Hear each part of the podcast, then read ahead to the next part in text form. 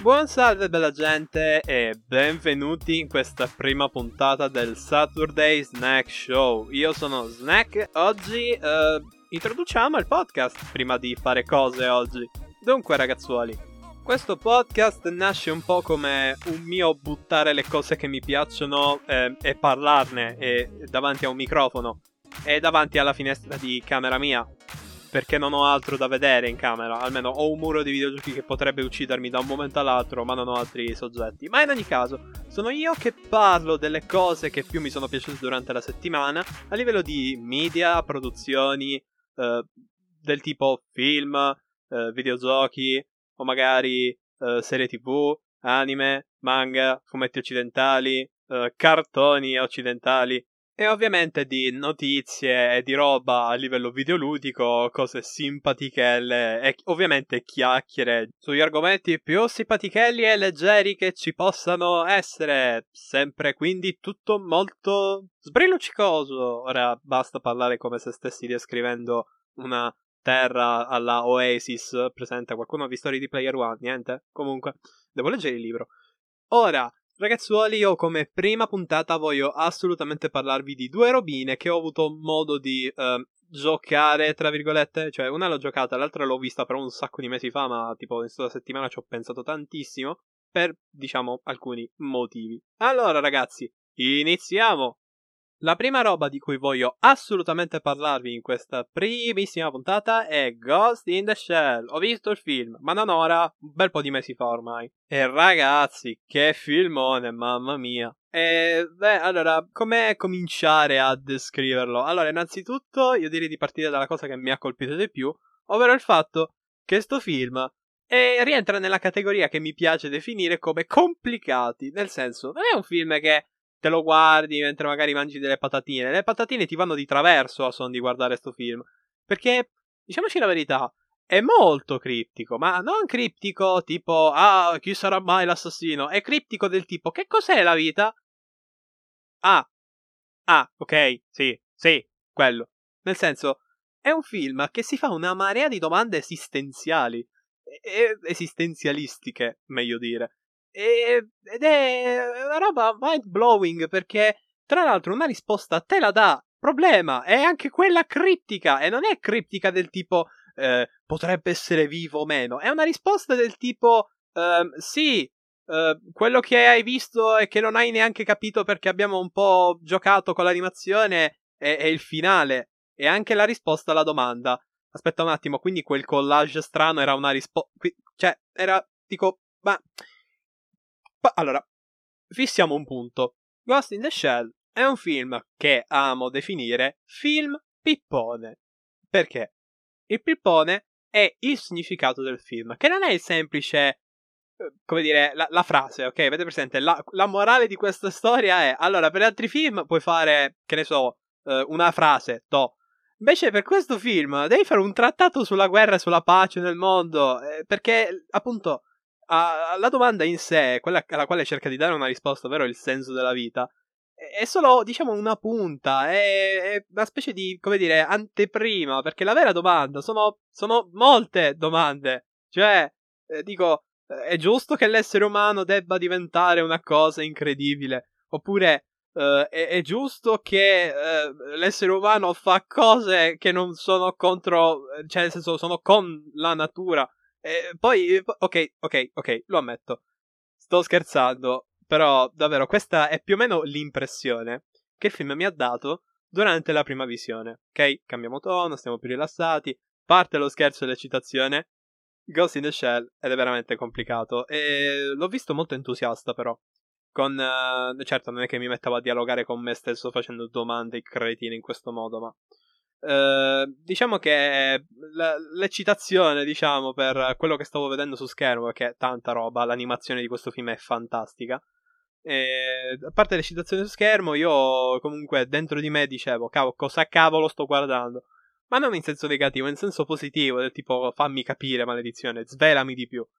E, e il film ce la fa. Il film è, secondo me, il, diciamo, la cosa che rende il film tanta roba è il fatto che uh, sa quello che sta facendo, sa quello che ti sta dicendo e diciamo fa un po' il come dire, il, il, furbo, ecco, il film fa il furbo perché nasconde delle risposte alla fine banali, ma te le nasconde all'interno di scene determinate che sono allegorie di roba eh, tipo religiosa, slash teorie tipo scienziose reali. Scienziose è fatta apposta, giuro. Devo, devo scriverlo perché poi la gente viene a, viene a seccare. E sono teorie scientifiche eh, che eh, sono state amalgamate in modo tale da fare un mix che boh, mette su una trama che sarebbe poi anche una cavolata perché semplicemente è la solita trama del ah, corporazione piena di intrighi cattiva. E cioè, questa trama sembra semplice, però poi in realtà la vera trama è il fatto che la protagonista eh, diciamo che adesso non ricordo il nome, nonostante io stia vedendo anche l'anime e abbia visto il secondo Ghost in the Shell. Faccio molto piangere. Comunque, io so che si chiama Maggiore. Poi, poi magari è tenente, mi, mi, va bene, in tal caso veramente vado a sotterrarmi, ma eh, diciamo che la, la, parte interessante della trama, proprio la trama, eh, non è altro che, diciamo, la, la, storia, la parabola dei pensieri della, della protagonista. È un po' come in, come in Evangelion, d'accordo? Che il finale della serie animata dà il finale, diciamo, alla storyline di Shinji, ma non alla storyline lineare, ecco. Ecco, ho appena fatto un bel parallelismo perché effettivamente Ghost in the Shell ha una trama lineare che però nasconde uno strato molto più profondo, eh, che però in questo caso finisce. Cioè, anche lo strato superficiale finisce. Invece Evangelion si è dimenticato di finire la parte importante. Comunque. Ehm, cioè, diciamo, la parte, diciamo, di trama, quella che, cioè, una serie non me la puoi iniziare e poi finire a caso con un congratulazioni, che cavolo ho vinto, Super Mario Bros. No, finiscimi la serie, no? Infatti hanno rimediato al cinema, ma hanno rimediato. Parte la digressione.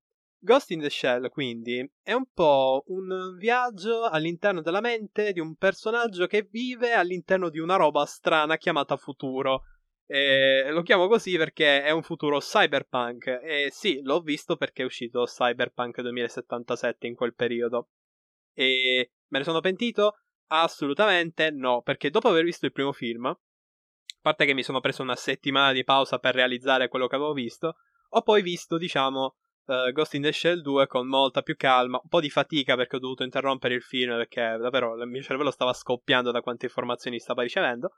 E appunto, questo primo film è stato, diciamo, una specie di spartiacque, è stato un qualcosa che mi ha fatto dire Ah, wow, il cyberpunk non è solamente Keanu Reeves che, boh, dice una frase che è entrata nella storia e, e fine. Ah, e poi fa un'uscita disastrosa come quella che è stata. Non è solo quello il cyberpunk, il cyberpunk è il senso della vita, con più sparatorie e cyborg.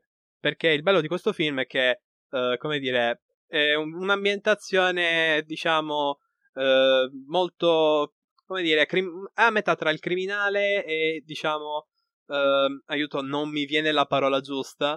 Ecco, è a metà tra una storia poliziesca e una specie di fantapolitico. Ecco, anche se la fantapolitica c'entra poco con il film, comunque è una buona, una buona fetta, diciamo, dell'ambientazione. Ora, questo genere, che appunto viene amalgamato con questo strato di trama complicato che vi ho descritto poc'anzi, eh, rende secondo me il film davvero tanta roba. Poi, vabbè, che vi posso dire, il sonoro io l'ho semplicemente adorato perché, dai, cioè, la musica del film è entrata nella storia per essere super iconica. Tra l'altro hanno usato una musica tradizionale per descrivere il futuro. È una scelta molto particolare, però devo essere sincero, la musica usata mi dà proprio la sensazione di nascita di, un, di una roba nuova. E secondo me era proprio l'obiettivo del film, farti, diciamo, aprire il cervello e farti dire che Uh, sveglia, la vita non è solamente uh, tipo gio- farti una partita, la play, guardarti un film, uscire con gli amici, giocare a calcio e lavorare. La vita è anche, beh, insomma, uh, che cos'è la vita? cioè, è proprio quello che ti vuole dire il film, nel senso, stai vedendo sta roba? Benissimo, cosa ne pensi? E quindi lo spettatore molto confuso e stordito come me vi dirà, sì. e, e infatti, ecco, diciamo, il sunto del film, quello che secondo me la rende una roba super interessante. A me piace tantissimo, non vedo l'ora di poter uh, appunto parlare del 2. E uno dice, perché non lo fai adesso? E io rispondo dicendo il 2 è anche peggio, nel senso che ho da spiegare alcune cose perché le mie sinapsi ancora oggi non hanno ancora ben compreso eh, che cosa ho visto. Eh, dico solo una cosa. La parte dell'hacker. Sì, que- quella. Quella della ripetizione. Io ancora non ho capito cosa ho visto. Eh, so solo che è stato un trip mentale allucinante, ma devo, devo ancora realizzarlo. Ma magari, magari, nella puntata in cui parlerò del 2, eh, magari vi, si accenderà la scintilla e dirò: Ah, ecco, proprio presente, no? Quando, quando, il tuo cervello riesce a collegare quei due neuroni che ti rimangono dopo, dopo tutte le sessioni davanti a un monitor a guardare anime su anime. perché tanto la, nella quarantena non si può fare altro, quindi a questo punto se proprio devo morire, fatemi morire felice. E con molti più, eh, come dire, roba d'anime, insomma, con molti più shonen sul groppone, ecco. Fatemi morire con un finale di super felice, ecco.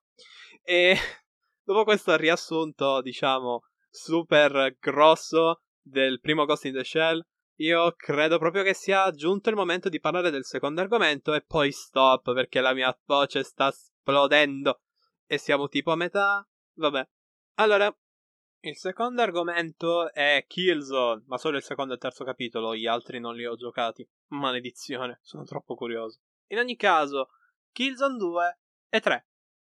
E cosa dire su questi giochi? Sono fichissimi. Allora, però bisogna prima partire da un piccolo, uh, come dire, aneddoto, ecco. Allora, l'aneddoto è il secondo capitolo fu il mio primo FPS per PlayStation 3. Perché io da piccolo ho già giocato degli FPS, era Black. Eh, chi, chi, è che se lo ricorda? Nessuno, benissimo. Eh, l'ho ricomprato tra l'altro. E bellissimo. Ne parleremo un giorno, quando lo finirò. È, è troppo difficile. Ora, Killzone 2. L'aneddoto. Ritorniamo su, sui binari, santo cielo. Eh, fu il mio primo FPS su PlayStation 3. Io rimasi abbastanza. Cosa? Perché ho visto, insomma, la grafica e la grafica di questo gioco era wow.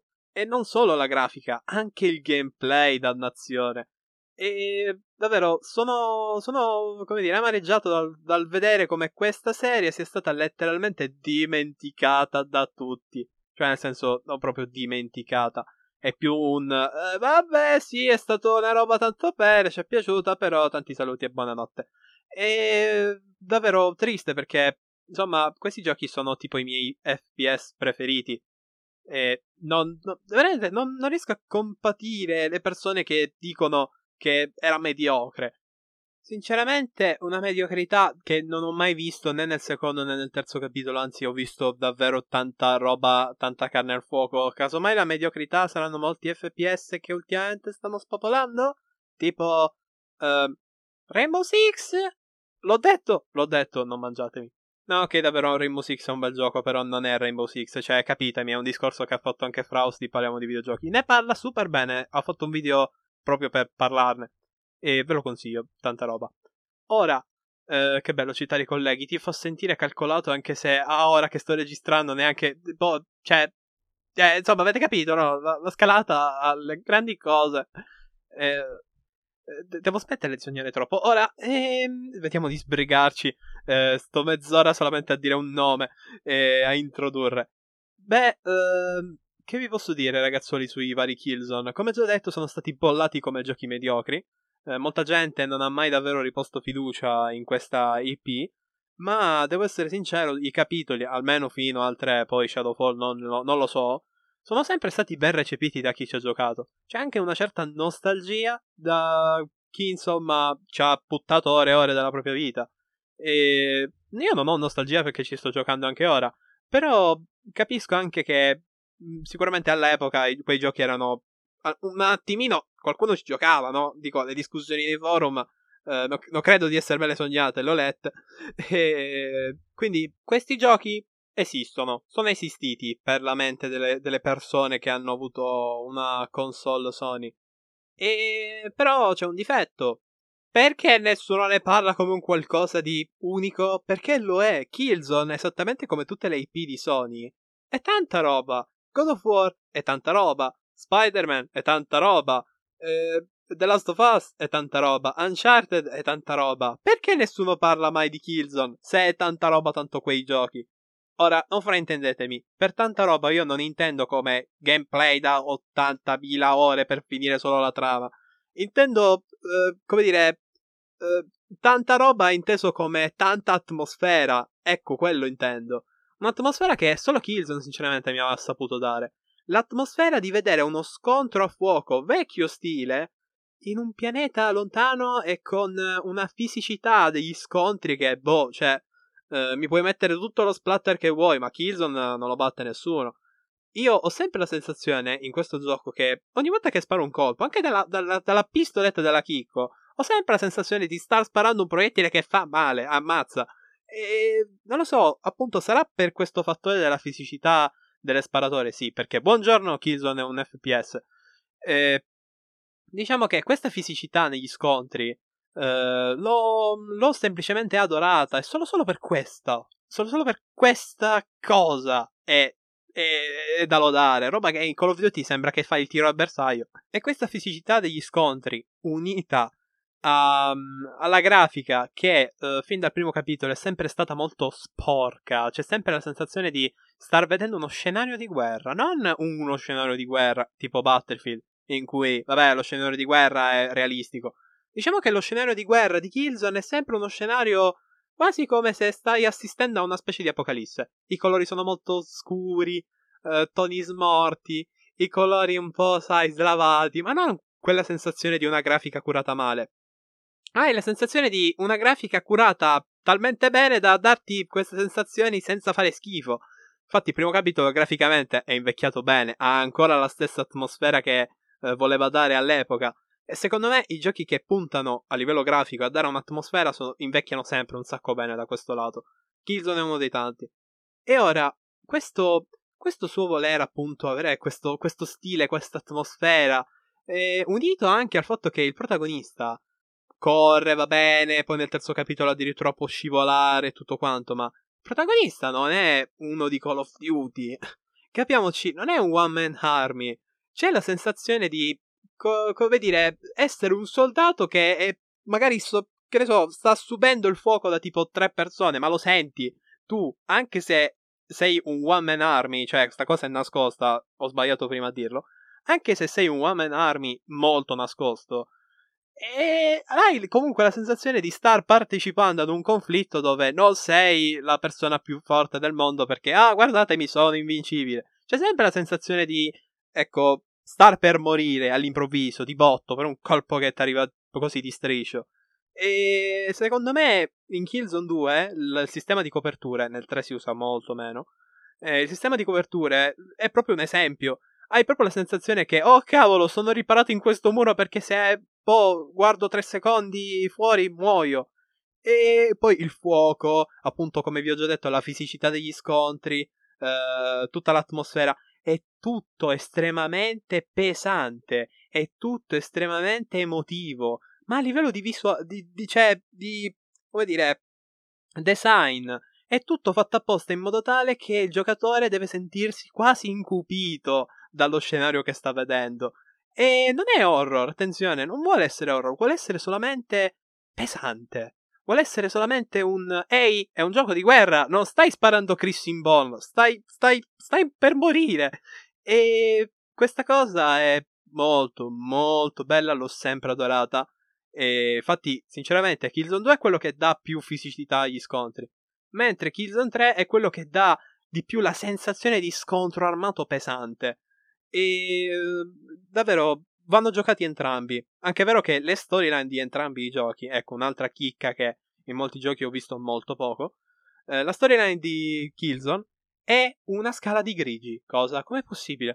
incredibile. Esatto, ragazzi. Molti non l'hanno neanche capito, ma la storia di Killzone è una scala di grigi incredibile. Vi faccio un, vi faccio un esempio molto, molto, come dire, rapido.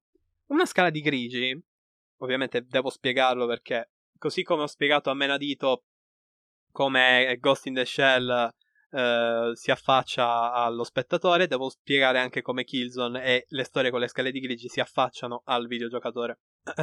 Slash. Uh, non dire guardatore, devo dire visualizzatore. No, devo dire spettatore. allora, eh, il mio cervello che si bugga è fantastico. Allora, devo spiegare questa scala di grigi. La scala di grigi è quando fai una trama che eh, praticamente non è né una trama, come dire, che finisce bene, né una trama che inizi- cioè, finisce male. Cioè, una, una cosa. Ma non è questione neanche del finale, è proprio l'andazzo della trama.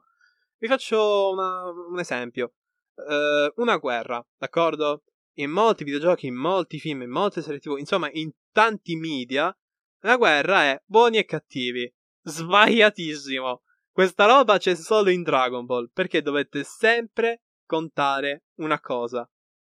Fare guerre è sempre una roba brutta, sia per chi in teoria vince, sia per chi in teoria perde o comunque in generale per tutti, per chi entra in guerra in generale.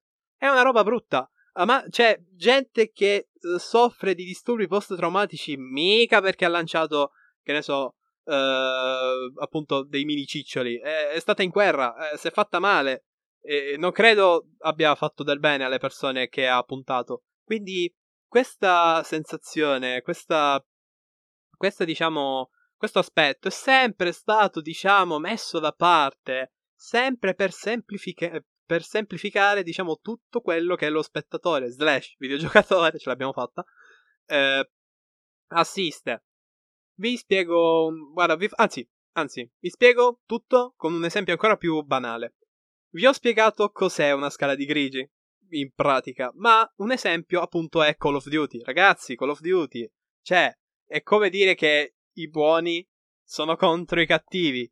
E basta! non c'è una via di mezzo in molti giochi. Io ho giocato personalmente Black Ops 1 e Black Ops 2 e uh, almeno in quei giochi, ecco, specifichiamo, almeno in quei giochi, i, cioè, i cattivi sono cattivi e i buoni sono buoni. Poi chi se ne frega se hai buttato giù una città son di miseri, sei comunque un buono. È una roba che effettivamente è molto weird se ci se uno sta fermo un attimo a pensarci, non c'è mai un momento in cui il protagonista dubita e dice: Accidenti, ho appena ammazzato una persona, ah, che sensi di colpa. No, mai, neanche una volta.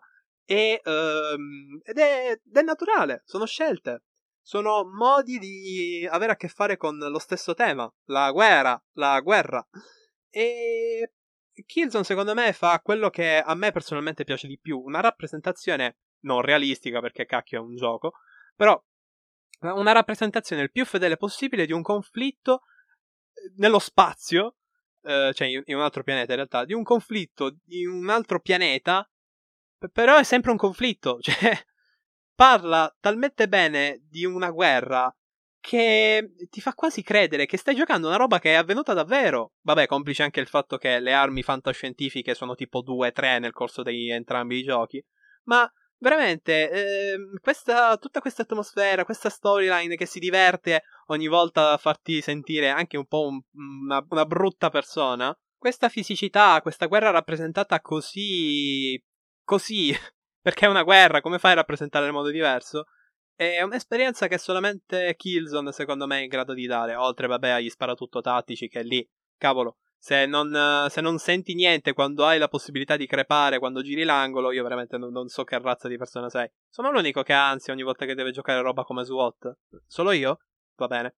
Quindi, riassumendo, ottimo gioco, ottimo tutto, ottimo cose belle, ottime sparatorie. Va detto anche che il multiplayer è tanto bellino. Ah, eh, ragazzuoli, per chi avesse timore del fatto che i server Possono essere chiusi? Sì, sono chiusi. Almeno nel secondo e terzo capitolo sono super chiusi. Ma c'è una cosa positiva. Oltre alla fantastica campagna in singolo, il gioco ha le partite bo- con i bot.